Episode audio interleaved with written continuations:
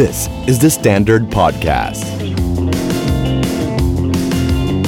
โดนเจ้านายด่า ไม่ถูกชะตาผู้ร่วมงาน เงินเดือนก็ไม่ขึ้นโบนัสก็น้อย ลูกน้องไม่เชื่อฟัง ทำงานก็อยากอู้ เบื่ เบื่ออางงาน น อยากลาออก นี่คือพอดแคสต์ของชาวออฟฟิศ ที่ทำให้รู้ว่าเรื่องปวดหัวในที่ทำงานมีทางออกอยู่เสมอ สวัสดีครับ ผมบองเต่า สวัสดีครับ ผมทอฟฟี่แบชชอร์ และนี่คือ I Hate My Job Podcast I hate my job. สำหรับ I Hate My Job เอพิโซดแรกนะครับ เพื่อเป็นการเปิดตัว ก่อนที่เราจะไปคุยเรื่องการทำงานเนี่ย เราก็ต้องเข้าไปทำงานก่อนถูกไหมฮะ ดังนั้นเนี่ยสิ่งแรกที่จะทำให้เราเข้าไปได้ทำงานเนี่ยก็คือการสัมภาษณ์นะครับ คือการสัมภาษณ์เนี่ยรู้สึกว่าถ้าน้องหลาย ๆ คนไม่เคยมาก่อน ทั้งชีวิตฉันเรียนมาตลอดเลย ไม่เคยสัมภาษณ์เนี่ยน่าจะเป็นด่านที่ทุกคนกลัว ใช่แต่ทุกคนต้องมีครั้งแรกเหมือนพวกเรา ถูกต้อง บางคนก็มีครั้งถัดถัดๆไป ยังไม่รู้ว่าจะมีครั้งสุดท้ายเมื่อไหร่นะครับ ก็เป็นเรื่องที่ทุกคนแบบสงสัยมาตลอดเอ๊ะ ฉันจะเจออะไรคำถามแบบไหน ฉันจะต้องเตรียมตัวยังไง วันนี้เนี่ยก็เลยคิดว่าเออน่าจะเป็นท็อปิกสำหรับการเปิดประเด็นสำหรับรายการของเราเลย ใช่ เพราะว่าจริง ๆ เราสองคนก็ผ่านการ สัมภาษณ์มามากเหมือนกัน ใช่ อย่างท็อปเนี่ยท็อปจะสัมภาษณ์มาแล้วมากกว่าหนึ่งครั้งอะมากคือไม่ใช่ว่าแบบสัมสามแล้วได้เลยทันที อ่าฮะ แย่มากก็มีเหมือนกันนะ อืม มีประสบการณ์มีบาดแผลเหมือนกัน โอเค อย่างของพี่บ้องอะครับ จริง ๆ เนี่ยเพอด้วยความว่าเป็นคนที่ทำงานบริษัทเดียวมาตลอด อืม การถูก เดี สั ว ม ของ ภาษณ์ เจนจิรา ถูก มา ต้อก ง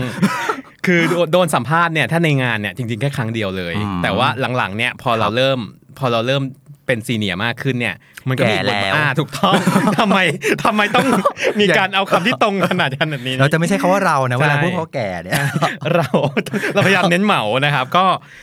หลังๆเนี่ยก็เริ่มเป็นผู้ถูกเออเป็นผู้สัมภาษ เป็นผู้ถูกก ณ์ ระทำ บ้างใช่ ซึ่งก็รู้สึกว่าในที่สุดก็ถึงตาของกูแล้ว อืม นะครับ ซึ่งก็ทำให้ในในฐานะของคนที่สัมภาษณ์เนี่ยก็ได้เรียนรู้อะไรใหม่ๆเหมือนกัน ใช่ใช่ใช่มันคนละแบบเลยเนาะแบบ ใช่ เป็นคนสัมภาษณ์กับเป็นคนถูกสัมภาษณ์อะคนละอารมณ์ ใช่ เลยอืม ก็เลยเขาโอ๊ยอันเนี้ยน่าสนใจ พี่บองจำได้ไหมครับว่าครั้งแรกที่โดนสัมภาษณ์และซึ่งเป็นครั้งเดียวด้วย อืมใช่ เหตุการณ์ตอนนั้นเป็นไงบ้างฮะ คือการสัมภาษณ์ตอนนั้นเนี่ย มันตลกมากตรงที่ว่าหนึ่งคือเราไปสัมภาษณ์ในบริษัทที่เราไม่นึกว่าเราจะไปทำ อือหือ ถ้าพูดกันตรงๆ คือเป็นบริษัทหนึ่งในบริษัทที่เคยบอกเพื่อนว่ากูไม่อยากทำบริษัทนี้ว่ะ อ้าวแล้วแล้วแล้วแล้วมันเป็นไงมาไงมันถึง อ่า ไปได้อะ ที่มันไปอย่างนั้นเนี่ยเพราะว่าพอดีตอนนั้นเนี่ยมีเพื่อนสนิทอีกสองคน อ่าฮะ แล้วบริษัทที่ทำอยู่ทุกวันเนี่ยเขาก็ไปรีครูทที่มหาลัย อืม ไอ้เพื่อนตัวดีมันก็เฮ้ยมันอยากทำบริษัทนี้ ด้วยความที่ว่า อ่าฮะ มันรู้จักเราทุกอย่าง มันมีข้อมูลทุกอย่าง มันกรอกใบสมัครให้หมด มัน เพื่อนเพื่อนมีเลขบัญชีของเราด้วยหรือเปล่า เพื่อนนี่บอกถ้าจะเป็นเลขาละคือถึงขนาดจับเขาเรียกว่าจำรหัสนิสิตได้เลยขนาดนั้น เขาก็กรอกให้ทุกอย่างหมด แล้วก็บอกมึงอยู่ดีๆวันนึงก็มาบอกว่าเฮ้ยเนี่ยมันกรอกใบสมัครให้เรียบร้อยละเดี๋ยวเขาคงเรียกสัมภาษณ์ ซึ่งก็กลายเป็นว่าเขาเรียกสัมภาษณ์จริงๆ ทั้งสามคนก็เลยอ่ะโอเค ในเมื่อเขาเรียกสัมภาษณ์ก็ไปกัน ครับผม แล้วคือไปสัมภาษณ์วันแรกเป็นยังไงมางเอางี้ก่อน คืนก่อนสัมภาษณ์วันแรกอะต้องเตรียมตัวอะไรบ้าง ตอนนั้นนะตอน โอ นั้น เคจำได้เลยว่าตอนนั้นเนี่ยรู้สึกว่าเราไปบริษัทเนี้ยอย่างน้อยต้องรู้ว่าเขาขายอะไร อืม ถูกไหมบางทีสินค้าบางตัวเนี่ย มันเราก็ไม่แน่ใจเอ๊ะอันนี้ของคู่แข่งหรือว่าของบริษัทเราเอง อืม เกิดเขาเกิดเขาถามขึ้นมาอย่างเงี้ยกลายเป็นดันไปต่อของสินค้าคู่แข่งก็ก็โป๊ะ ใช่ก็จะเสลิมมา ใช่ถูกต้องก็จริง ๆจำได้ว่าตอนนั้นเนี่ย เตรียมไปแค่เตรียมไปแค่เกี่ยวกับที่เป็นแบบเป็นความรู้จริง ๆ ว่าเอ้ยเผื่อเขาถามมาก็จะอ่ากูเตรียมมานะอะไรอย่างงี้ แต่ที่เหลือเนี่ยหลายๆคนเขาก็บอกว่าเฮ้ยให้เป็นตัวเองเน้นความเป็นธรรมชาติที่เหลือก็อ่ะที่เหลือเดี๋ยวไปซุยกันหน้างาน ซึ่งถึงตอนนั้นเนี่ยมันก็จะไม่เป็นธรรมชาติเท่าไหร่ ถู นะ ก มั ต้อง ตื่นเต้น มันก็ เป็ จะ ครั้งแร เกรงมาก ทุกอย่าง ใช่ มีครั้งแรกทั้งนั้น ใช่แล้ว อืม จะทำอะไรไม่ถูกไม่รู้จะหยิบจะจับอะไรก่อน ใช่ก็จะนอนนิ่งๆเอาไม่ใช่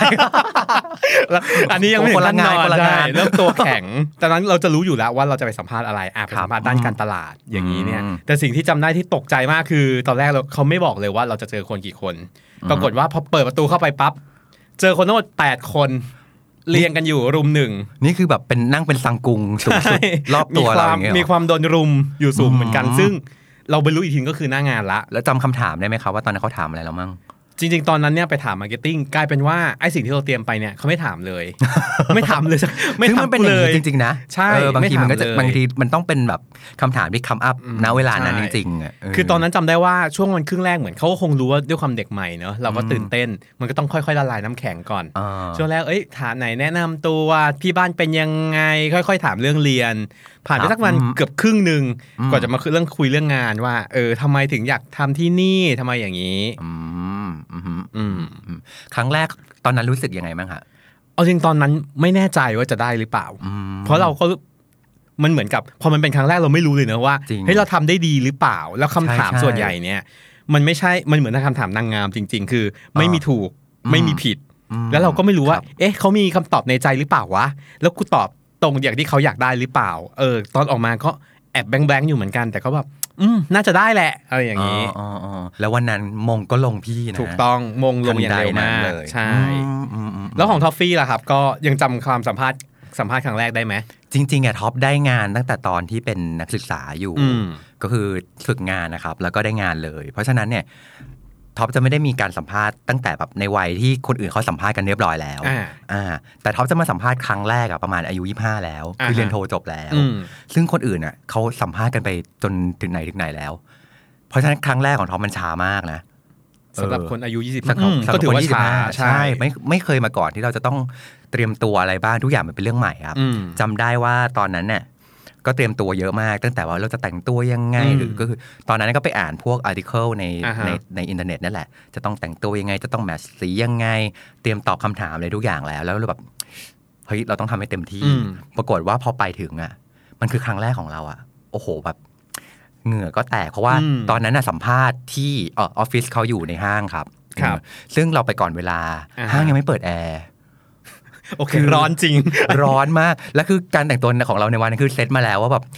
เรากูต้องรอ กูต้องรอ โอเค เออ คือแบบจำได้ว่าคำพูดของแอนนาวินทัวร์คือว่า ถ้าถ้าคุณไม่ฉลาดคุณก็ต้องแต่งตัวให้ดี ซึ่งแอนนาไม่เคยมา ปะมาในประเทศร้อนชื้น ใช่ คือแบบ กูแบบหลายชั้นมากอะไรอย่างเงี้ยแบบ คือนึกนึกถึงเด็กที่แบบ มันมันใหม่มากสำหรับเราอะเราก็แบบแต่งตัวแบบมีมีแบบมีแจ็คเก็ต อ่าฮะ มีอะไรอย่างงี้ใช่ไหมรู้เลยว่าปากสั่นอะ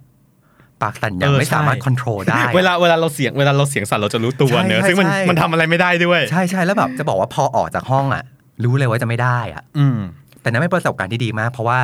มันทำให้เรามีครั้งที่ครั้งที่สองอะ อืม เราก็จะเตรียมตัวมากขึ้น ใช่ เพราะเราดูแล้วว่าแบบมันน่าอายขนาดไหนอะไรเงี้ยหรือว่าเฮ้ยเราบางทีเราก็ไม่ต้องออกจากบ้านโดยการที่ใส่แจ็คเก็ตมาตั้งแต่ต้น เราค่อยมาใส่หน้างานกันไหมอะไรเงี้ย แต่จริง เอ ๆ อ เรื่องอย่างเช่นบอกว่าเนี่ย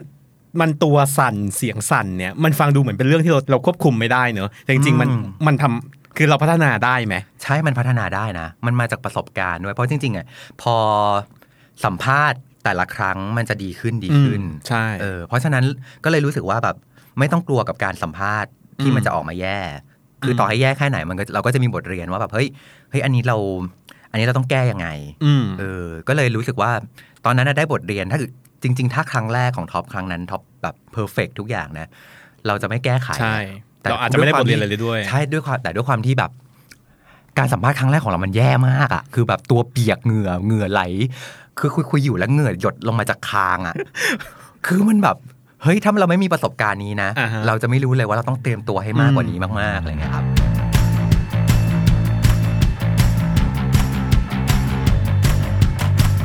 สมมุติว่าถ้าเกิดเราเข้าไปในห้องประชุม เอ้ยเข้าเข้าไปในห้องสัมภาษณ์แล้วเนี่ย ส่วนใหญ่ในยคำถามแรก เขาจะบอกว่าให้แนะนำตัว ใช่ ถ้าเป็นถ้าท็อปเป็นเป็นคนถูกสัมภาษณ์เนี่ย การแนะนำตัวของท็อปน่าจะออกมาประมาณไหน ท็อปจะมีโจทย์อย่างหนึ่งหนึ่งก็คือว่าท็อปรู้สึกว่าคนที่มันนั่งตรงหน้าตรงเนี้ย อืม มีเยอะมาก แล้วก็จะถูก อืม กลืน เพราะว่าจะรู้สึกเหมือนกับว่าแบบเขาก็คงสัมภาษณ์มาหลายคนแล้วล่ะเอออ ม แล้วก็มันจะต้องมีคนที่ดีกว่าเรา ใช่ มีคนที่อะไรอย่างเงี้ยเออซึ่งเราแบบเป็นหนูน้อยมาก เราอาจจะด้อยด้านประสบการณ์กว่าเขาเลยางเนี่ยครับ อืม เพราะฉะนั้นแล้วอ่ะเราต้องแนะนำตัวยังไงก็ตาม ให้เขาจำเราได้ ตั้งแต่ครั้งแรกที่เราแนะนำตัว โอเค ซึ่งอันนี้ก็จะเป็นโจทย์เวลาที่ท็อปไปสัมภาษณ์น้องด้วยนะ คือคำถามแรกคือให้น้องแนะนำตัวในแบบที่พี่จะไม่ไม่มีวันลืม สามารถใช้ท่าทางได้ ใช่แล้วเราก็จะเจอความหลากหลายของน้องมากมากๆเออ คือน้องบางคนก็ลุกขึ้นมาเต้นลีดก็มีนะเออ โดยที่ไม่ต้องไม่ต้องร้องขอ โดยไม่ต้องร้องขอน้องก็แบบคือบอกว่าน้องพี่อ่ะมีคนที่มานั่งตรงเนี้ยเยอะมาก แล้วพี่ อืม ก็ลืมหมดแล้วก็มีเออน้องช่วยแนะนำตัวยังไงให้พี่ไม่มีวันลืมเลย อืม มันมันเปิดมันเปิดกว้างมากแล้วให้เขาครีเอทีฟได้เต็มที่อะครับเพราะงานที่เราหามันเป็นงาน จริง ครีเอทีฟเออแต่เราก็จะดูว่าเขาครีเอทีฟบนไปไปได้ไปได้ถึงไหน อ่าฮะ เลยมันจะอยู่ที่ความ proper ด้วยครับ ใช่ อืม เออ แต่พูดถึงว่าทำยังไงให้เขาจำเราได้เนี่ย จริง ๆ อันเนี้ยทำให้รู้สึกเออจริงด้วยว่ะเพราะว่าในวันที่เราเป็นคนสัมภาษณ์เนี่ยมันจำได้เลยว่ามันมีอยู่ครั้งหนึ่งที่ สัมภาษณ์ต้อง 6 ชั่วโมง เพราะสัมภาษณ์ 14 คน เราสัมภาษณ์ไล่ๆๆไปเรื่อยถึงคนที่ 9 คนที่ 10 อ่ะ เราจำไม่ได้แล้วว่า ใช่ ว่า แล้วแบบสัมภาษณ์มัน คนที่สอง พลังา คือใคร เยน วะ คือคนสัมภาษณ์น่ะเหนื่อยมากเลยนะ ใช่ เพราะเหมือนต้องเล่นละครหลายรอบเหมือนกัน ถูกต้องเป็นบทเดิม บท ๆเทคซ้ ดิมๆอะไรอย่างเงี้ยแล้วแบบอืมพอเริ่มประมาณคนที่สามอะสมองจะเริ่มจะเริ่มไปแล้ว เพราะจะไม่อัดการสัมภาษณ์แน่นขนาดนั้นอืม ำครับ ทีนี้เนี่ยพอคำสมมติคำถามว่า แนะนำตัวยังไงให้เขาไม่มีวันลืมอะครับเพราะพี่ว่ามันมาต้องมันต้องมาเป็นการแนะนำตัวพร้อมกับสตอรี่ อืม ลองนึกถึงตอนประกวดนางงามจักรวาลน่ะทุกคนสวยหมดเลยนะ สวยใช่ สวยหมดแต่สวยด้วยแพทย์หรือเปล่าไม่อันนี้อีกเรื่องหนึ่ งนะ เออทุกคนสวยหมด แต่ทำยังไงให้คนจำเราได้ อืม เพราะฉะนั้นน่ะนางงามแต่ละคนก็จะมาพร้อมกับสตอรี่ใช่ไหมฮะเช่น ฉันเคยถูกบูลลี่มาก่อน ฉันจึงรู้ว่าการเป็นเหยื่อมันรู้สึกยังไง ฉันจึงจะลุกขึ้นมาต่อสู้เพื่อความยุติธรรม ฉันมาจากครอบครัวที่แตกแยกอะไรอย่าง ใช่หรือ งี้ อะไรเงี้ยคือทุกคนมาพร้อมกับสตอรี่เมื่อมีสตอรี่ทำให้เราจำได้ อืมจริง อืมไม่งั้นจะเป็นแค่แบบสายลมที่ผ่านไป ทุกคนหน้าตาเหมือนกันหมด แต่นี่พอเขามาพร้อมกับสตอรี่อืม จะว่าไปก็ทำให้นึกถึงตอนที่สัมภาษณ์น้องคนหนึ่งเหมือนกัน ซึ่งทุกวันเนี้ยน้องก็ยังอยู่ในทีม คือคือจริง ๆ ในใจตอนนั้นเนี่ยจำน้องได้แล้วเราก็รู้สึกว่าเราอยากได้น้องเขาแล้วแหละ อืม แล้วเราก็ถามคำถามหนึงขึ้นมาว่า ก่อนจะออกจากกันเนี่ย น้องอยากให้พี่จำน้องว่าน้องอะไร อืม แล้วน้องคำตอบน้องเขาเด็ดมากคือก่อนที่เขาจะมาขายเออก่อนที่เขาจะมาเข้าทีมเราเนี่ย ครับ เขาเคยขายผงชูรสมาก่อน โอ้ม เขาก็บอกว่าให้เรียกหนูว่าเด็กอายิโนโมโตะ ค่ะ จนทุกวันนี้ เนี่ย เราก็ยังจำเขาได้ คือแบบสัมภาษณ์ยังไงก็ตามอ่ะ มันต้องทำยังไงให้ ใช่ คนน่ะ มี catch จำเรา เลย ให้ได้อืม แล้วเราก็พบว่าเออถึงจะแบบฟังดูมันแบบมันง่ายมากเลยนะ แต่ก็กลายเป็นว่าเออทุกวันนี้ก็ยังจำได้ว่าเขาว่าตอบอย่างนั้นอยู่ อืมอืมอืมอืมอืมดีมากเลยครับท็อปตอนจำได้ว่าตอนที่ท็อปสัมภาษณ์เหมือนกัน ก็ใช้วิธีนี้เหมือนกัน อื นะ ม ทำยังไงให้คนจำเราได้ เพราะว่าตอนงานก่อนหน้าเนี้ยท็อปอะทำงานเป็นกองบรรณาธิการ อืม เพราะฉะนั้นเนี่ยเออมันเราก็จะสัมภาษณ์คนเยอะ อ่าฮะ อืมทีนี้เนี่ยหัวหน้านะเวลานั้นนะครับเอ่อเขาก็ถามท็อปว่างานที่ท็อปทำก่อนหน้าคืองานอะไร อืม แทนที่ท็อปจะบอกว่าอ๋อท็อปเป็นกองบรรณาธิการนู่นนี่นั่นอะไรเงี้ยเราก็มาพร้อมกับสตอรี่ทำให้เขาจำได้ท็อปบอกว่างานของท็อปคืองานที่ทำให้คนตกหลุมรักท็อปภายใน 7 วินาที นั่นคือหมอปลุกเสก เอ้ยไม่ใช่ เขียนไม่ไม่ไม่เขียนเขียนเลขตามห้องน้ำ ไม่ไม่ไม่คือเราก็อธิบายเขาต่อไงฮะว่าแบบงานของเราเนี่ยเราต้องไปสัมภาษณ์คนที่เขาเป็นคนแปลกหน้า อ่าฮะ เพราะฉะนั้นเนี่ยการนี้ทำยังไงให้เขารู้สึกคุ้นเคยกับเราทำยังไงให้เขารู้สึกไว้ใจเรา อืม เพื่อที่จะเล่าเรื่องที่อาจจะไม่เคยเล่ามาก่อน อืม เออมันคือการที่คนแปลกหน้าสองคนมาคุยกันนะ อ่าจริง เพราะฉะนั้นเนี่ยเราก็เลยเล่าเรื่องนี้ว่างานงานกองบรรณาธิการงานสัมภาษณ์อะคืองานที่ทำให้คนน่ะตกหลุมรักเราตั้งแต่ 7 วินาทีแรก โอ้ เออ มีความล้ำ เล่ ลึกนใหญ่ปะล่ะ มีความล้ำลึก เออเพราะว่าด้วยงานด้วยงานของท็อปนะเวลานั้นนะครับมันต้องอาศัยพวก storytelling อืม ซึ่งตอนนั้นอ่ะไม่ได้คิดถึงว่านี่คือ storytelling นะ อืม แต่มันมา มันมาจากแบบว่าเรารู้สึกว่าทำยังไงให้เขาจำเราได้ก่อน อ๋อ เออ แล้วปรากฏว่าคำถามสุดท้ายของหัวหน้าตอนนั้นคืออะล่ะคำถามสุดท้าย ช่วยทำให้พี่ตกหลุมรักภายในเจ็ดวินาทีหน่อย โอ้โห ยิ่ง แบบ กว่ามาริ ยา มาริยายังมี 30 วิ เออ นี่มีแค่เจ็ดวิ ตอนนั้นบอกเขาว่างั้นท็อปขอสองนาที โอเค เออ เขาให้ไหมอะ เขาก็ให้ แล้วเขาก็เล่าเขาก็เล่าเรื่องหนึ่งให้เขาฟัง ว่ามาดอนน่าเนี่ย ตอนประมาณปี 1996 ก็อยากที่จะเล่นละครเอ้ยอยากจะที่จะเล่นหนังเรื่องหนึ่งมาก ชื่อเอวิต้า อืม เออ Don't cry from ขอระเบียงด้วย อยากจะเล่นหนังเรื่องหนึ่งคือเอวิต้ามากเพราะเขารู้สึกเป็นเป็นบทที่แบบเขาเกิดมาเพื่ออันนี้ อืม แต่ปรากฏว่าคู่แข่งของเขาอะครับ มีทั้งแบบมิเชลไฟเฟอร์ อืม มีมารูสตรีปอะไรอย่างเงี้ยซึ่งทุกคนอะร้องเพลงหรือ คุณแม่ทั้งนั้น เก่งหมด เออมันน่าแบบทำยังไงที่เขาจะขึ้นมาเป็นเอวิต้าให้ได้ อืม ทำไงเขาจะชนะมารูสตรีปอะนึกออกปะใครจะเป็นชนะ มัมมามิ ได้วะ ยาของเรา เออเขาก็ทำการเขียนจดหมายไปยังไปหาผู้กำกับ อืมบอกว่าให้บทฉันให้บทฉันเถอะแล้วฉันจะพิสูจน์ให้ดูว่านี่แหละ ฉันคือฉันจะทำดีที่สุด เพื่อให้เป็นเอวิต้าที่ดีที่สุด ซึ่งสุดท้าย ซึ่งผู้กำกับก็ประทับใจกับกับจดหมายฉบับนั้นมาก อืม แล้วก็ให้โอกาสมาดอนน่าแล้วมาดอนน่าก็ทุ่มเททุกอย่าง ได้ไป เพื่อที่จะ ขึ้นอยู่บนระเบียงจริง ใช่ได้ขึ้นอยู่บนระเบียงจริง ๆ แล้วก็เป็นบทที่ทำให้มาดอนน่าได้โกลเด้นโกลบทีนี้ก็วกกลับมาที่เรื่องของท็อปท็อปก็บอกว่า ซึ่ง ๆ เราไปถึงอาร์เจนตินา ไป เรา เจอกกั ลั บบ มา จีน่า ดง แล้วก็กลับมาเขาบอกว่าเหมือนกันสิ่งที่ท็อปกำลังสัมภาษณ์อยู่นี้ มีคนมากมายที่นั่งอยู่ตรงข้างหน้า แล้วก็ดีกว่าท็อป อืม มีประสบการณ์มากกว่าท็อปอืมอาจจะเป็นตัวเลือกที่ดีกว่า ครับ แต่ท็อปเชื่อมั่นมากมากมากว่าแบบจะไม่มีใครมีแพชชั่นได้มากเท่าท็อปมันเหมือนกับที่มาดอนน่า มีแพชชั่นเขียนจดหมายไปหาผู้กำกับคนนั้น ถ้าท็อปได้โอกาสท็อปจะทำอย่างมันอย่างดีที่สุดด้วยแพชชั่นของท็อป และ โอ้โห สุดท้ายก็ สุดท้ายอะก็พอตอนหลังมาถามหัวหน้าว่าแบบทำไมถึงเลือกท็อปเขาบอกว่าเพอเรื่องมาดอนน่าเรื่องนั้น โอ้ มาดอนน่าเลยมีบุญคุณกับ ท็อป ก่อนหน้าที่การงาน ขนาดนี้ เลยซื้อตั๋วริงไซส์ไปเรียบร้อยตอนที่มาดูคอนเสิร์ต เลิร์นนิ่งก็เลยเหมือนกับว่าทำไงเขาจำเราได้ บนเรื่องราวที่มันดึงเอาเอฟฟอร์ตเอาพลังของเราออกมาใช้ได้ ครับ อืม และของพี่บองล่ะครับ เออคือด้วยความว่าตอนนี้ทำงานเป็นสายแบบมันบิสเนสมากเนาะ อืม มีตัวเลขมีอะไรอย่างเงี้ยแล้วก็ทุกครั้งที่เข้าไปเอ่อคนที่เราสัมภาษณ์เนี่ยส่วนใหญ่จะคือต้องการมาทำงานสายเดียวกับเราอยู่แล้ว อืม คือสายที่เป็นการตลาด ครับ แล้วก็พวกกลยุทธ์ ก็เลยบอกคิดโจทย์ในใจเหมือนกันว่าเออเราอยากได้อะไร อืม ซึ่งเราจะบอกเออจริง ๆ เราอยากได้เราบอกสองซี ส ซี อง C แรกอืมซีแรกคือ capability ก็คือความสามารถแหละซึ่งอันนี้มันต้องมีอยู่แล้ว ครับผม คือคุณต้องเก่งคือเก่งในอย่างที่เราอยากได้ ม แล้วก็ซีที่สองคือคาลิสมาคือคุณต้องมีเสน่ห์ อืมอืมๆ ซึ่ง ๆ มึง นะ จริง ๆ งานบางงานเนี่ย คุณไม่จำเป็นต้องไปหาลูกค้าเลย แต่การที่แบบเนี่ยมันคือเฮากวงอ่ะที่มัน เออเออ เปล่งพลังออกมาเนี่ยแล้วรู้สึกว่าเออคนบางคนเนี่ยซีแรกอาจจะไม่เยอะนะ แต่ซีสองมัน เสียมาหินหรือเปล่า ไม่เออนั่น แผ่ สิ ออกมา คือแบบโอ้โหมันแผ่ออกมาเยอะจังมากจนรู้สึกเฮ้ยขอกูขุดเพิ่มหน่อยมันอาจจะมี อืม ก็เลยแบบทำให้นึกถึงน้องคนหนึ่งที่น่าเสียดายที่ว่าน้องมาเจอรอบที่ยากมากเหมือนกับ อืมมาริ คือย า ใช่ เนี่ยเหรอ มาริยามาเจอเวเนซุเอ ลา และฟิลิปปินส์อยู่ในเวทีเดียวกัน เออ คือน้องเก่งมากแล้วก็ประวัติดีมาก แต่คู่แข่งรอบนี้คือโหดจริง อืม ๆ แล้วก็เรายิงคำถามรอบนั้นเนี่ยถือว่าเป็นคำถามที่ยากมากๆ ซึ่ง ครับอืม อย่างเช่นการตลาดเนี่ยเราจะรู้สึกว่าคือการตลาดมัน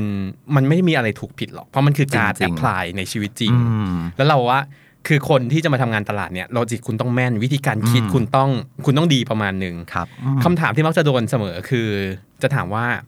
ประเทศไทยมีบ้านกี่หลัง ที่ ซึ่ นี่ ง ไปนี่ก็กำลังคิดอยู่นะ ใช่ 30 ซึ่ง วินาที น้องทุกคน ก็จะแบบเอ่ออย่างเงี้ยคือแบบเอ๊ะ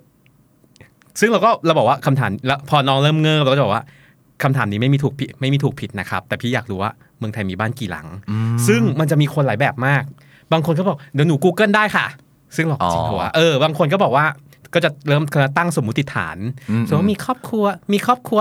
250 ครอบครัวไอ้ยสองกี่ล้านครอบครัว อ๋อ หารหารหารหารออกมาคิดว่าน่าจะมีบ้านเท่านี้คือแต่ละคนก็จะมีวิธีคิดไม่เหมือนกัน อืมจริง ๆ มันไม่มีถูกผิดนะ แต่เรา ถูก อ ต้ ยา อง กรู้ว่าเขา เขาคิดแบบไหน จะคิดแบบไหน ใช่ มีกระบวนการคิด ซึ่ง ยัไ น้องคนเนี้ยคิดดีมาก คือเขาใช้วิธีว่ามี 60 ล้านคน แล้วก็แบ่งว่าอ่ะกรุงเทพน่าจะมีครอบครัวละกี่คน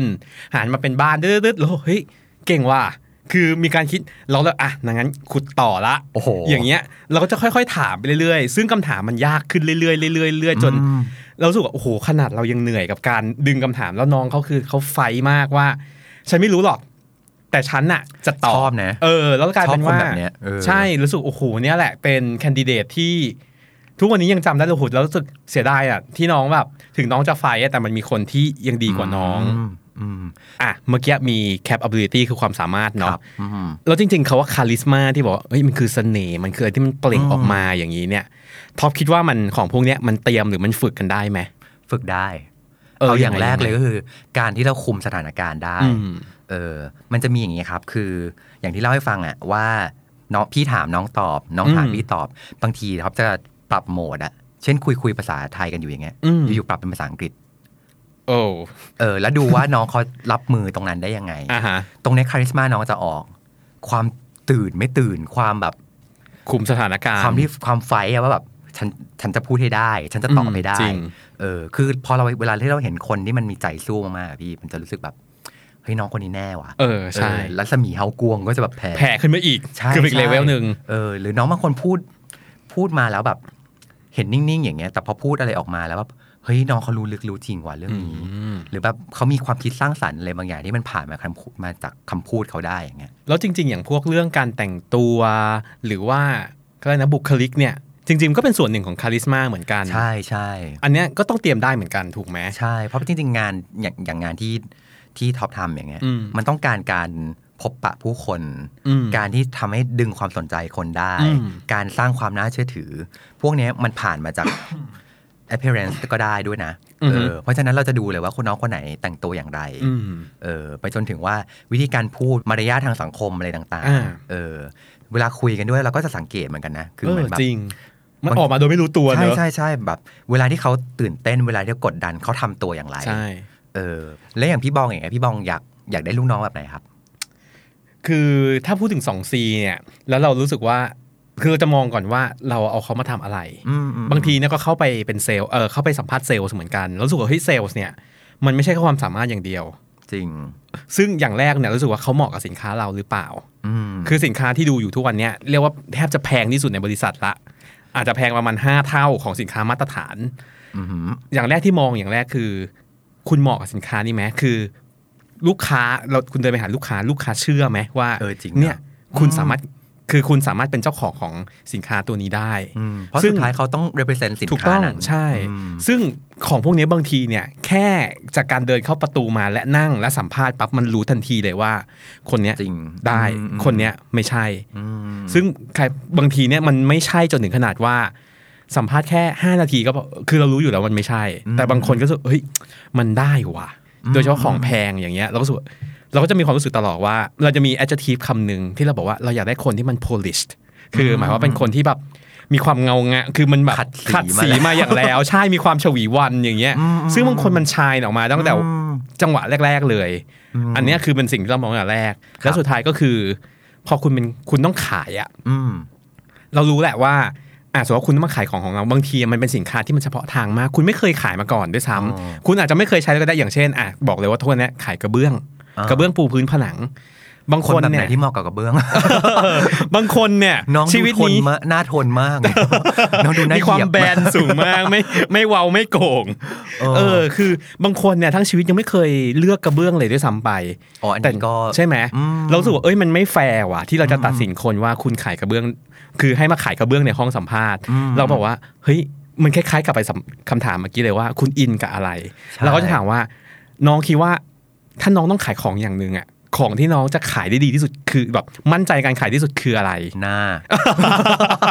ขายทุกวัน นี่ก็กำลังขายอยู่ คือแล้วบางคนบางคนเนี่ยเขาก็จะแบบเขามีสินค้าที่เขามั่นใจ ครับ จริง ๆ แล้วเนี่ยแหละเฮากวงก็จะออกมาอีกว่า ใช่ โอ้โหมันมันขายได้ยัง ถ้าเรา แบบ เชื่อมั่นมันนะ ใช่ไหม เออ แค่คำถามนี้คำถามเดียวเนี่ยเรารู้เลย เออ บุคลิกดี แล้วขายได้นะ จบแล้วพอพูดถึงคำถามเนี่ยมันก็จะมีคำถามที่ มีความรู้สึกว่าเฮ้ยทุก ๆ คนน่ะเอ้ยหรือหลาย ๆ ที่เนี่ยมันจะต้องถามคำถามนี้แน่ ๆ เลยมันคล้าย ๆ เป็นมีคำถามเซตมาตรฐานแฮปปี้ ใช่ มิวของใช่เรา ใช่อ่าฮะ ซึ่งมันมีอันหนึงน่าสนใจมากคือ อย่างในพันทิปเนี่ยลองเซิร์ชคำนี้ดูเฮ้ยมันมีกระทู้ออกมาเยอะมากคำถามคือข้อเสียของคุณคืออะไร อืม ซึ่งเราจะรู้สึกว่าแล้วเขาก็จะมีไกด์ไลน์เนอะว่า คุณควรจะตอบข้อดีข้อเสียที่คุยไป ที่เทิคุร์นยมา สู่เป็นข้อดี กลายเป็น ได้ ข้อดีอย่างเงี้ย อืม แล้วก็บ เช่ อก นอะว่าไรเอ้ยจ บ้างอะ ริง ๆ มันเวิร์กเปล่ามันคำถามนี้การตอบอย่างนี้มันเวิร์กหรือเปล่า อืมเช่นอะไระ อย่างเช่นเขาบอกว่า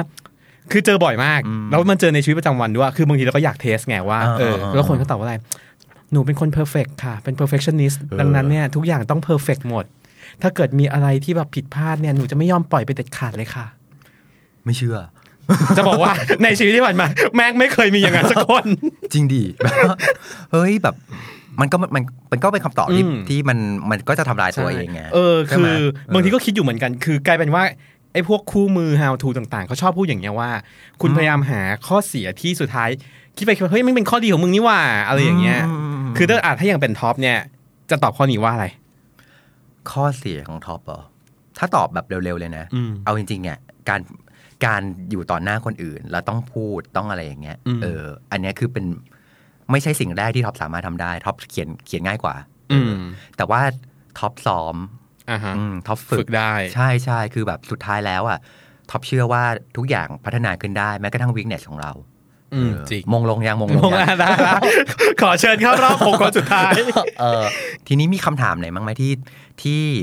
พี่บองคิดว่าแบบควรจะถามแล้วมันจะวัดกลิ่นน้องก็ได้ มันขึ้นอยู่กับตำแหน่งไหนแล้วเราจะถาม อ่า อะไร ครับอืม อย่างที่เมื่อกี้บอกแหละว่า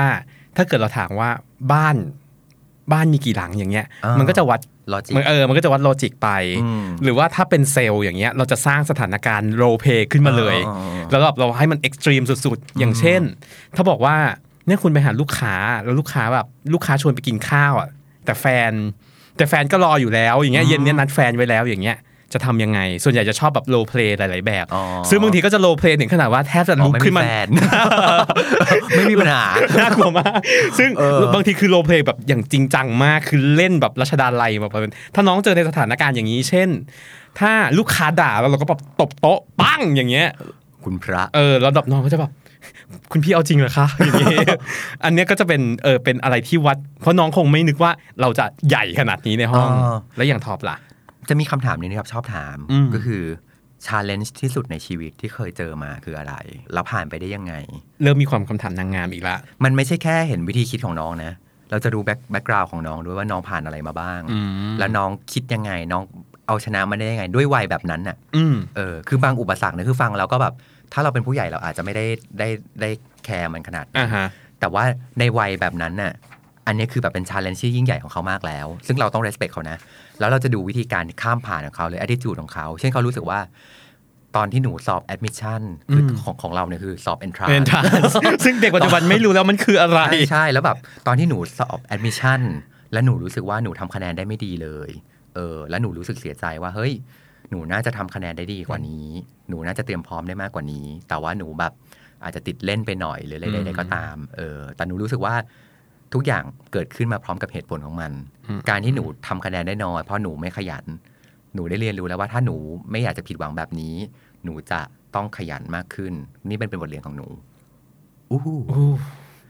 มงลง ม ง นี่มันเวทีนางงามแล้วนะเนี่ย วันนี้ คืออยากรู้ว่าน้องเขาต้องรับความกดดันมากแค่ไหนในชีวิต อืม หรืออะไรเงี้ยครับ แล้วเขารับกับอุปสรรคพวกเนี้ยได้มากแค่ไหน เพราะว่าพอมาถึงการทำงานจริงๆอะพี่บองนึกออกมาแบบ อืมใช่ มันเต็มไปด้วย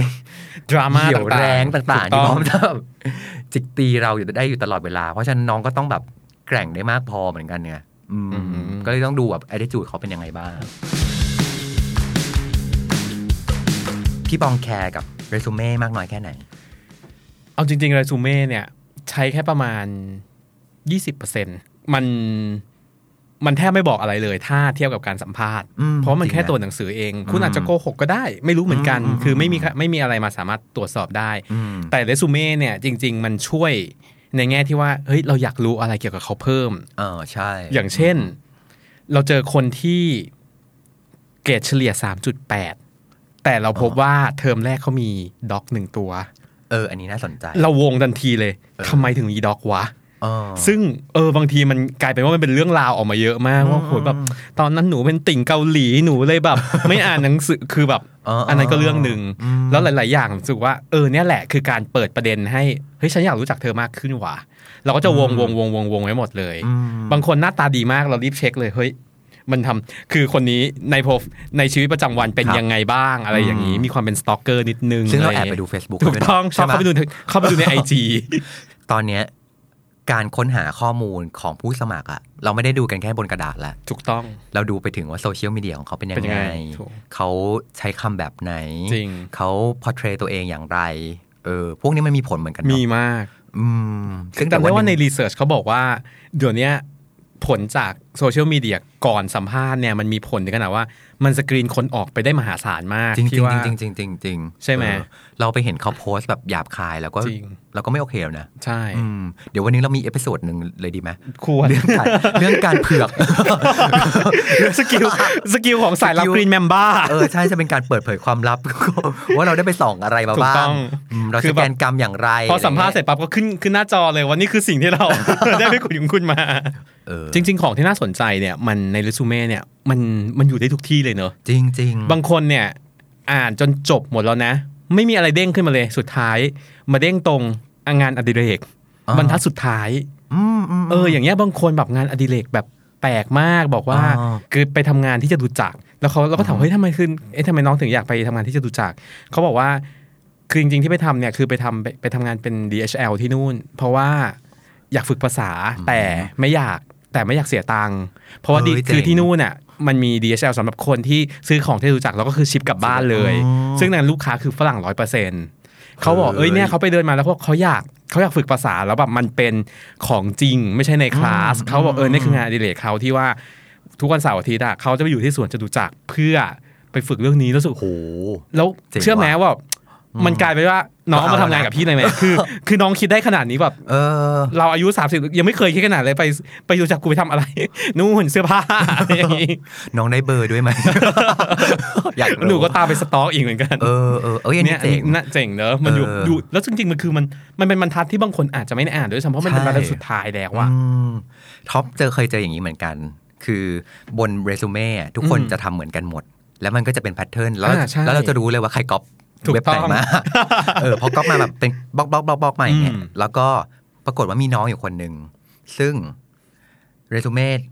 มีอยู่สองแบบ อ่าฮะ เออแบบหนึ่งก็คือแบบมาตรฐานแบบที่ควรจะต้องเป็นก็มีระเบียบเรียบร้อยนู่นนี่นั่น หนึ่ง A4 เออ มีรูป ต่างๆ อยู่ตรงนี้ ใช่ รูปเรียบร้อยทุกอย่าง กับอีกเวอร์ชั่นหนึ่ง คือรูปเป็นแบบโพสต์แบบนางแบบอะพี่ คือเอวหักมาเลยอะ The Face ใช่ คุณแม่รู้เคท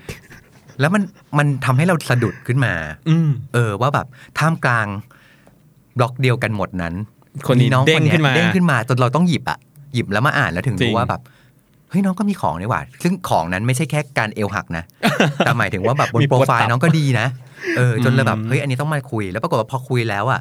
มันเป็นอย่างที่ ข เราคิดไหม ใช่ น้องเขาวางมาแล้วอะ อืม ว่าแบบหนูก็เลยต้องทำแบบสองแบบ อ๋อ แบบหนึ่งคือแบบที่ควรจะต้องเป็นแบบสุภาพ อืม กับอีกแบบหนึ่งคือ ยังไงพี่ก็ต้องเห็นหนูโอ้โหแบบ โคตรเวิร์ก ใช่แล้วพอมาคุยด้วยแล้วรู้สึกแบบ เออเออเออเข้าใจแล้วว่าทำไมต้องเอวหักอ่ะคือแบบมัน มันมีอะไรมากกว่าเอวอีกอ่ะคือแบบเจ๋งมากอ่ะ จริง ๆ ในการสัมภาษณ์เนี่ยเราโกหกได้ปะ อืมมันมีวิธีตอบมากกว่าท็อปว่า อืม เราไม่ได้โกหก แต่ว่ามีวิธีการเหมือนเหมือนที่ท็อปบอกอ่ะเรามีข้อเสียนะ อ่า เออ แต่เรามี มัน สิ่งที่จะเทิร์นมาเป็นข้อบวกได้อยู่ ก็เรื่องนั้นมันคือการรีเฟรช ใช่ใช่ ไม่ใช่มันคือการ ใช่ บิดมุมมอง ใช่ มันอยู่ที่ว่าแบบคนสัมภาษณ์อะรู้อยู่แล้วว่ายังไงทุกคนก็ต้องมีข้อผิดพลาด อืม มีมีจุดไม่ดีนู่นนี่นั่น มันอยู่ที่ว่าเราจะพอเทรดในจุดไหนออกมาที่แบบทำให้จุดเด่นของเราอะมันกลบจุดด้อย อืม หรือทำให้จุดด้อยนั้น มันสามารถปรับปรุงได้นี่หว่า อืม ไม่ได้เป็นปัญหาต่อการทำงาน โอเค อย่างอย่างหนึ่งคือ เป็นตัวของตัวเองเกินไป อืม เออหมายถึงว่าอย่างนี้ครับ make yourself at home ใช่ใช่ มันมีอย่างนี้จริงๆนะ คือ ด้วยความที่ เออเราคุยกันแบบสบาย อ่า เออ แต่ว่าน้องก็เป็นคนตลกด้วย อ๋อ แล้วเราจะ อ่าฮะ ดูแล้วคือน้องเป็นคนที่ตลกแบบตลกเกินไปอ่ะ ครับ ตลกแบบที่ นี่คือเวลาที่เรากำลังจริงจัง อืม อยู่ ใช่ มันก็มีความจริงจัง ใช่อใช่ยู่อ เพราะฉะนั้นอะ คุณมาหางานนะครับ ใช่ใช่คือแบบน้องพี่เหมือนมาดูโชว์น้องที่แบบดูน้องตลกเกินในในเวลาแบบนี้ มันก็จะสะท้อนถึงว่าน้องรู้กาลเทศะหรือเปล่า อืม น้องเป็นคนตลก จริง ได้นะ แต่ว่าแบบมันอยู่ที่บิดวอลลุ่มอ่ะ อ่า ใช่ ว่าแบบแค่ไหนที่เราจะแบบเป็นตัวของตัวเอง อืม คือสุดท้ายแล้วเราเป็นตัวตัวของตัวเองในการสัมภาษณ์ แต่เราต้องเป็นตัวของตัวเองที่เหมาะสม ใช่ มันก็ต้องมีกรอบอยู่เหมือนกัน ใช่ใช่มีอะไรบ้างอีกบ้างครับที่รู้สึกว่าคนควรจะต้องทำในการสัมภาษณ์ ถ้าเกิดพูดถึงการสัมภาษณ์ตอนนี้เราก็ไล่ไล่ไล่ไล่มาจนเกือบจบแล้วเนาะ มันจะมีคำถามหนึ่งซึ่งก็เป็นอีกคำถามที่เป็นแพทเทิร์นมากเลยเนาะเคยเคยจะถามว่า แล้วคุณมีอะไรจะถามไหมทั้งๆที่เป็นคำถามที่มาตรฐานมาก แต่ดูเหมือนกับว่าคำถามเนี้ยกลายเป็นคำถามที่บางทีก็อ้าวเขาก็ไม่อยากถามว่ะ อืม เออ คือคำอ่ะแล้วสุดท้ายเราคิดว่าคำถามเนี้ยถ้าเราโดนถามว่าอ่ะเนี่ยวันนี้วันนี้คุณท็อปมาสัมภาษณ์ละมีอะไรจะถามไหมครับ ซึ่งเราพบว่าส่วนใหญ่เด็กที่ถามประโยคถามคำถามเนี้ย อืม เขาจะส่วนใหญ่เขามักจะถามอยู่ในกรอบของของงานที่เขามาถามเนื้อะว่า มาสาย job ได้ไหม เออ คะ หรือบางที ก็แบบ job description เออแบบ job description เอออ่ะงานนี้ต้องต้องอยู่ดึกไหมคะ ต้อง เออเออ เดินทางไหมอะไรอย่างเงี้ย ใช่ใช่ ซึ่งเราสึก ใช่ เออแบบ ใช่ มันเสียจังหวะไปเอ้ยเขาเรียกนะมันเสียโอกาสไปนิดนึงที่ว่า เออ เฮ้ย เออเออ น้องน่าจะแบบ ถ้าเกิดมีคำถามเป้งๆมาอย่างเงี้ย ใช่เออ ก็จริง ทำยัมันเหมือนทิ้งท้ายอ่ะ อืม จบยัง ใช่ ไงฟินาเล่ว่า แบบ เขาต้องจำเราได้แน่นอน ใช่ อืม อ่ะสุดท้ายแล้วถ้าสมมุติว่าเนี่ยมีน้องที่เพิ่งเรียนจบหมาดๆเลย เดี๋ยวเดือนหน้าจะรับปริญญาแล้ว แล้วก็เริ่มได้ถูกรับเรียกสัมภาษณ์แล้วเนี่ยเอ่อท็อปมีอะไรอยากจะบอกเด็กไหมครับ เผื่อว่าสุดท้ายเราอาจจะเจอกันในห้องสัมภาษณ์ก็ได้ ใช่ ถ้าให้เป็น ฮ้ย คำแนะนำ อันนี้มีจริง ๆ พี่คือเออเคยเหมือนกันที่สัมภาษณ์น้องคนหนึ่งไป แล้วก็ไม่ได้เลือกน้องณเวลานั้น อืม ปรากฏว่าตอนที่เขามาเรียนต่ออะมาเรียนเทคคอร์สไงยก็เจอน้องอยู่คนหนึ่งซึ่งซึ่งวิทยากรเนี่ยแหละครับ ก็งงว่าเอ๊ะทำไมวิทยากรคนนั้นเขาสบตาเราบ่อยจัง อืม แล้วก็เหมือนแบบเหมือนมีอะไรจะพูดกับเราอยู่ตลอ อื ด ม เวลา จนตอนพักอ่ะเขาเดินมาหาท็อป ว่าแล้วบอกว่า แล้วบอกว่าพี่ทอฟฟี่สวัสดีค่ะ หนูเคยสัมภาษณ์กับพี่ พี่ถามหนูยากมาก แล้ววันนี้เขาแล้ววันนี้น้องเขามาสอนเราว่า เออ โอ้ แต่น้องเขาดีนะ น้องเขาบอกว่าแบบ ขอบคุณพี่มากเพราะว่าคำถามของพี่ในเวลานั้นทำให้หนูรู้เลยว่าหนูต้องเตรียมตัวมากกว่านี้ อืม เออ ก็เป็นบุญของพี่มากที่น้องไม่สาดน้ำกรด พี่ณตอนนั้น แบบโผล่เข้ามาตบ เออใช่ ถ้าจะแนะนำอย่างหนึ่งก็คือว่า ซ้อมซ้อมและซ้อม อืม แล้วไม่ต้องกลัวความผิดพลาด คือณเวลานี้ถ้าเราไม่ได้ ไม่ได้แปลว่าชีวิตนี้จบ จบ แล้ว ใช่ ไม่มีไม่ไม่ได้ โอ แปล กส ว่าน ก็ยังจะเข้ามาอี เรา กได้ ไม่ได้แปลว่าแบบ เราจะไม่ได้ทำงานที่บริษัทนี้อีก อืม ตลอดไป เขาจะต้องเผาเรซูเม่ เราแล้วเขาจะต้อง แบบเป็นค้นประวัติเราแล้วก็แบบแบล็คแบล็คลิสต์ไปเจ็ดชั่วโคตรอะไรเงี้ย อืม คือไม่ขนาดนั้นนะ คือมีหลายคนที่ที่ไม่ได้ด้วยเงื่อนไขบางอย่าง เช่นเหมือนที่พี่บองบอกฮะ มีคู่แข่งที่เขาแบบ ดีมากๆ คู่ ใช่ ดีกว่า ไปจนถึงว่าน้องอีกคนอาจจะฟิตอิน ใช่ มากกว่า ไม่ได้แปลว่าน้องไม่ดีเลยนะ คนอย่างเงี้ยเราก็จะหมายหัวไว้ว่าแบบน้องน้องคนนี้จะต้องกลับมาให้ได้ อืม เออเราจะบอก HR ไว้ว่า ถ้ามีการเปิดพนักงานใหม่ นี่คือคนที่แบบเราอยาก recommend เลยว่าแบบขอให้ เรียก ออก ลับ มา มา ให้ได้เอออพี่บองอะครับ คือกลายเป็นว่าส่วนใหญ่เวลาเวลาที่แนะนำเนี่ยจะบอกว่า เตรียมให้พอดีก็พอ เพราะสุดท้ายแล้วเราไม่มีทางเดาข้อสอบได้ครบทุกข้อหรอก ใช่ใช่ ไหม อืม คือกลายเป็นว่าบางคนน่ะซ้อมจนเครียด ซ้อมจนเกรง อืมอืมอืม เรามองว่าหนึ่งคือซ้อมแต่สุดท้ายก็ต้องเป็นตัวของตัวเอง ใช่ เออ ม บาลานซ์ตรงนี้ให้ได้ อืมเพราะจริง ๆ นะคือเราชอบคนที่มีชีวิตชีวานะ อืมใช่ เออคนบางคนดูเตรียมพร้อมไปซะหมด ใช่ มันก็จะดูเกรง ซ้อม เกิน เกรงเกินไป ใช่แล้วมันจะดูเฟกไงเออแต่คือซ้อมในที่นี้คือสำหรับท็อปอะคือเตรียมสติสัมปชัญญะ ครับ แล้วก็วิธีการเรียบเรียงคำพูดอะไรบางอย่าง ที่มันควรจะต้องพูดอยู่แล้วเพื่อเป็น ใช่ แนะนำตัว อืม หรือแบบ ใช่ การจะพูดถึงแบบวิชั่นของตัวเองอะไรบางอย่างอย่างเงี้ยมันควรจะต้องเตรียมไว้อยู่แล้วล่ะอืม อืม ซ้อมไว้อย่าไป ครับ ด้นสดหน้างาน อ่า ขนาดนั้นไลฟ์ perform- performance performance ก็ไม่ไหวเนอะ ใช่ อืมก็คิดว่าวันนี้ทุกคนคงได้บทเรียนอะไรมากมาย มีสาระอยู่ เนาะ ก็ ใช่พยายามขุดมา มาเป็นเรื่องที่ยาวไกลมากสำหรับเรา ใช่ใช่ใช่เพราะว่าเราก็ ผ่านพ้นผ่านสังเวียนมาสักพักหนึ่งแล้ว ใช่ใช่ก็คิดว่าแบบทุกคนคงจะได้ประโยชน์แหละไม่ว่าจะเป็นน้องที่กำลังจะต้องไปสัมภาษณ์ หรือคน คน ในวัยเดียวกับเราเรา ที่ ที่อาจ จะต้องไปสัมภาษณ์ ให เออก็ขอให้ทุกคน โชคดี บางทีโชคอย่างเดียวไม่พอเนาะมันต้องมาจากการเตรียมตัวด้วย ใช่ The Standard Podcast. Eye opening for your ears.